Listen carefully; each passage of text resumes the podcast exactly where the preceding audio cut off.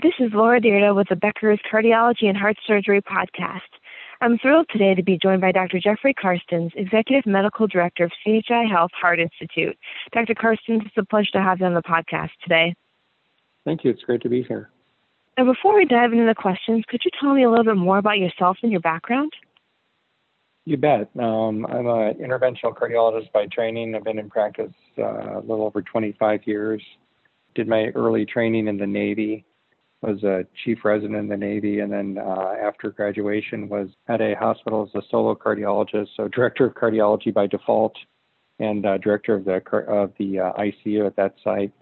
Left the Navy after nine years, went into uh, solo practice, and then have kind of evolved over time through uh, various uh, medical leadership roles, either hospital-based or provider-based, to the point now where I'm in charge of cardiovascular services for CHI Health, which is based primarily out of Nebraska and then includes Southwest Iowa and Northern Kansas.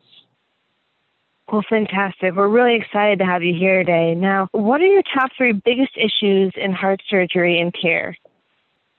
Yeah, so I think if we if we look at things uh, in heart surgery today and what are kind of the hot button issues, um, one is certainly the aging physician population. So our cardiac surgeons uh, are gradually getting older every year, um, and the pipeline is not robust. So there's more surgeons retiring than there are coming out of training, and, and that's a uh, unsustainable uh, model uh, for the future. I think the next thing that's that's sort of interesting is we have this increase in structural heart, and structural heart procedures are getting more and more common, particularly uh, around the aortic valve, but the mitral valve and tricuspid valve are are coming close behind. If you look at two years ago, there were more TAVRs done than SAVRs, so more transcatheter valves and surgical valves. And what I kind of worry about in the future, there there becomes this model where you do a TAVR and then you do a valve and valve TAVR, and then at some point, if we're if we're dealing with these low risk population of young people, they could easily get to a third valve. And as our surgeons do fewer and fewer surgical valves, uh, I wonder what things will look like in 15 or 20 years when we're asking them to take two implanted valves out of a patient uh, that's at high risk and they're not really doing a lot of surgical valves in the first place. So I think that's not kind of a burning platform today, but it's a concern for the future. And then um, how do you keep competent uh, as you're doing less and less surgical surgical cases because of the, the advances in intervention high risk intervention with Impella and those kind of assisted interventions. We're leaving the surgeons kind of the very, very worst case scenarios, and I, I worry that that kind of drags on the surgical, uh, our surgical colleagues, and uh, how do they avoid burnout? I, I think that's a great point, Dr. Karstens, especially, you know, when you're talking about both on one end, you know, uh, not having um, as robust of a pipeline for um, physicians coming into the specialty, and then on the other end, you know, really seeing that burnout could be a challenge for um, cardiologists and heart surgeons in the future. Is there anything that you're seeing the specialty doing, or any ways that you're seeing things evolve um, to kind of meet the the challenges that those two trends pose, or is that something really, you know, in the future that the specialty will have to grapple with more? Well, I think especially you will have to grapple with it. Um, one of the things we do see with with uh, training programs is there seems to be sometimes ebbs and flows, and so you get to a point where there seems to be a shortage, and then and then more people will go into that type of specialty, and then you'll see a catch up. Um, I think the heart team model. Uh, which has really been promoted heavily by both surgical and cardiology colleges, um, where we work together more collaboratively to make decisions about the best patient care. I think this team based approach is helpful in terms of both interactions and decision making, and, and that can help. But I do worry that you just have fewer and fewer surgeons. And what we start seeing is uh, more of the younger ones start looking at like locums tenens work and saying, I'll just travel around the country a little bit, kind of work when I want to, make a bunch of money the times that I'm working, and then work less the other times, and even some of the senior surgeons doing that as well. So again, that adds sort of some some stress some stress to the pipeline and stress to the programs in terms of how you maintain quality and outcomes. Yeah, yeah, that's so interesting to think about. Um, and from your vantage point, you know, as the executive medical director at CHI Health Heart Institute, how do you see heart care evolving in the next 18 months or so?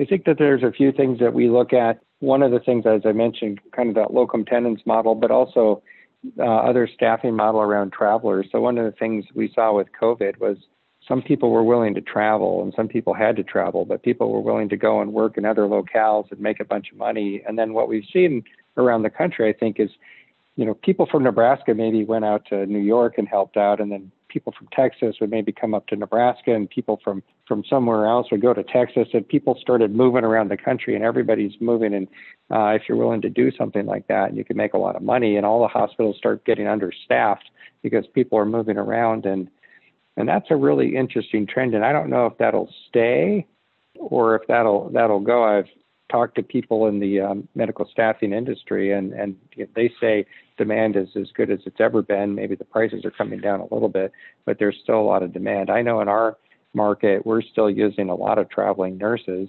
um, and we have people in our market that are traveling somewhere else. So I wonder if that's the future of people saying, "Well, I'll work part of the year for more money and then and then have some more time off." If that becomes sort of a bit of a lifestyle decision for nurses and respiratory therapists and other people again that you need to run your hospital um, or run run care for your patient. I think that's going to sort itself out, you know, over the next 12 to 18 months. I think another thing that uh, we need to kind of figure out how it lands is telehealth.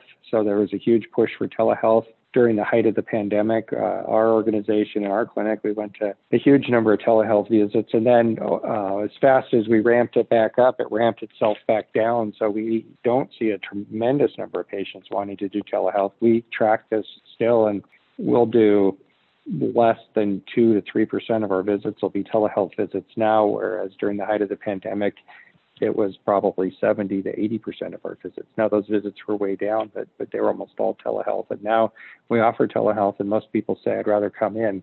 But there's going to have to be some sort of shakeout in terms of how telehealth works. And I think it depends on the part of country you're in, the country you're in, the age of your population, and then reimbursement's really going to make a difference too. So right now telehealth is reimbursed similar to an in, in-office visit, but if that changes, then I think we'll see changes in telehealth in other parts of the country as well. The other thing that I see booming and uh, a big trend is these subspecialty cardiology clinics. So we're seeing growth in things like cardio oncology and cardiometabolic clinics and cardiac obstetrics. And I think more and more sites are going to be dipping their toes into this water and trying to decide if this is something for them or if it's a service that they can offer. We've started a cardio oncology clinic that's really grown quickly. We're starting a cardiometabolic clinic uh, this summer that uh, we're hopeful for. Uh, we haven't gotten into cardio obstetrics yet, but it's certainly something that you're seeing more places do. And so all these little more subspecialty, more niche sort of clinics that are that are growing up and providing better care to a specific set of populations, but also then identifying uh, maybe new treatment strategies, particularly if you look at things like cardiac amyloidosis and some of those types of things that are that are coming more to the forefront and, and getting attention. Got it. That's really interesting to think about, you know, especially how some of the more subspecialty clinics are evolving. Um, I'd love to come back and, and, speak with you once you do have that cardiometabolic um, center more up and running. I think that would be really interesting to, to learn more about um, how your process was for developing that.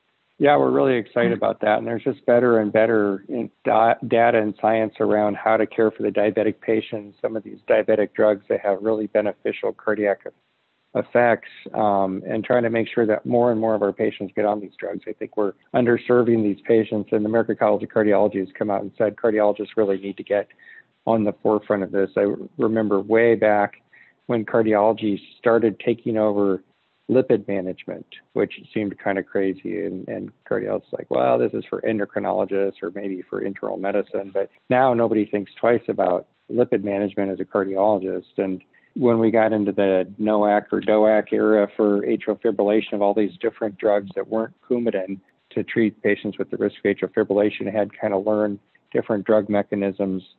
Again, I had a number of partners that were pretty anxious about it at first, and today it's all second nature. I think I think some of these newer diabetic drugs are going to get that way as well. It's going to be a little bit. I say that it's a cardiac drug that help that happens to have a beneficial effect for diabetes, as opposed to the other way around. Fascinating. Yes. Thank you so much for um, diving into that for us. Now, what are you most excited about today, and what makes you nervous? So the cardiometabolic, I'm really excited about, and I'm I think that that's an exciting area. I think uh, another area is we're seeing the increase in uh, coronary CT angiograms.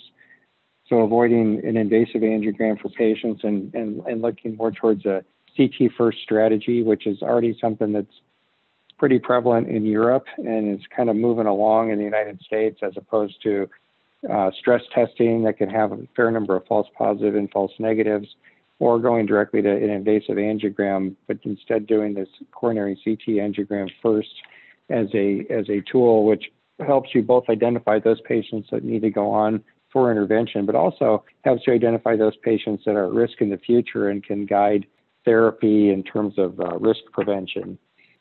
The other thing that I'm excited about that we've been working on here for the last couple of years is a team care model. So I talked about um, the heart team, but this is a different model. This is this is in our office, and it's partnering with our physician extenders, our advanced practice providers, either nurse practitioners or uh, physicians assistants, where we've developed teams of physicians and physician extenders along with nurses and schedulers to deliver care to more or less a pod of patients so that uh, the physicians can be busier seeing new patients or the higher acuity patients, and the routine follow ups and the hospital follow ups and those types of things are done by the nurse practitioners and PAs. It's really allowed us to see more new patients. It's allowed us to see more patients overall, and the patient satisfaction with this has been very high. The patients are very satisfied as long as they know that they're getting in to see somebody on your team. So we have multiple different teams because we cover a number of different hospitals um, in our market, and these teams work very well to in- improve access and improve patient satisfaction. And that's a model that that that we've really uh, gotten through the pandemic, and we're seeing more patients than we've ever seen even pre-pandemic. Things that make me nervous. Um, staffing models, like I mentioned, it's more and more difficult to hire people both in the hospital and in the office. There's so many opportunities in so many ways for people that have figured out how to work from home. And um, sometimes they need to work from home. They're trying to keep enough staff both in your office uh, and in the hospitals is a real challenge. And we have to figure out how we can do that consistently for um, both safety and quality. And then I, I, you know, nervous about the pipeline. So we talked about cardiac surgeons in the pipeline. Um, I worry the nurses as they, you know, there's an aging nursing population as well, and we need to get new nurses in. They're excited about cardiovascular care. And it seems like a lot of the fellows want to sub, sub, sub specialize into smaller areas. And we need good, solid general cardiologists to, to care for a lot of the patient needs that we're seeing. I, I say that at the same time as I'm talking about super subspecialized clinics like cardio oncology and cardiometabolic, but everybody can find a little bit of that type of niche, but we also need people that are kind of solid general cardiologists to continue to care for this aging patient population that we have as the baby boomers get older and older and that we see just general cardiology problems. Interesting. Yeah, I, I think that's um, a great. And definitely, I know, as you mentioned, we talked about the physician pipeline to some degree. And then it's interesting to hear that, you know, um, trying to hire people to work in the office um, as well as the hospital can also be a challenge since you do need somebody or, or would like somebody there to uh, work with the patients and those kinds of things. Absolutely. Well, before we wrap up here, I was wondering, could you share three pieces of advice for emerging physician leaders today? I think that I thought about this a little bit because you gave me that question in advance, and and I think that there's three things as as I've kind of contemplated this that that are important. One one to me is particularly as a young leader, you need to be as involved as you possibly can. You need to you need to take the opportunity to serve on a variety of different committees or working groups or selection groups or, or different kind of things so that you're learning how things work both within either your, your clinical uh, scenario or your hospital scenario. You need to be involved. You need to learn who the decision makers are. You need to see how things get done uh, because that's how you get things done. Um, in the future. And, and the more well rounded you could be, the better. So you, you learn about quality and you learn about supply chain management and you learn about peer review and all of those types of things because all of it's important. I think that it's important to manage up your team.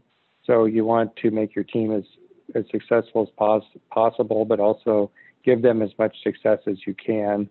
Share your wins. Don't try to take credit for everything. Give credit to your team because uh, that makes your team uh, more enthusiastic, more invigorated, and, and that's how you get things also done in the future. Is, is if people feel like they're part of a of a winning team, uh, and they're going to get credit, then they're going to work that much harder to be successful. And then probably one of the biggest early lessons that I found is that you need to kind of figure out who you are and what's important to you, and kind of find your true north.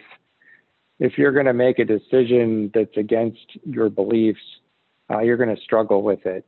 You may have to support a decision that's against your beliefs, but you, if you speak up and, and say your mind and, and explain why you don't agree with the decision, and then say, well, I can I can endorse it, but but I but I want to be on record, at least internally, that uh, it may not be the best decision. Then I think you can feel better about things if it doesn't go uh, as expected. I, I learned that early with the decision that I probably didn't push back on hard enough uh, and it was a it was a decision that just didn't go well. It had to be reversed within a few weeks, and everybody kind of looked the worse for it. And maybe if I'd been more vocal, we could have avoided it, th- that kind of mess that we got ourselves in.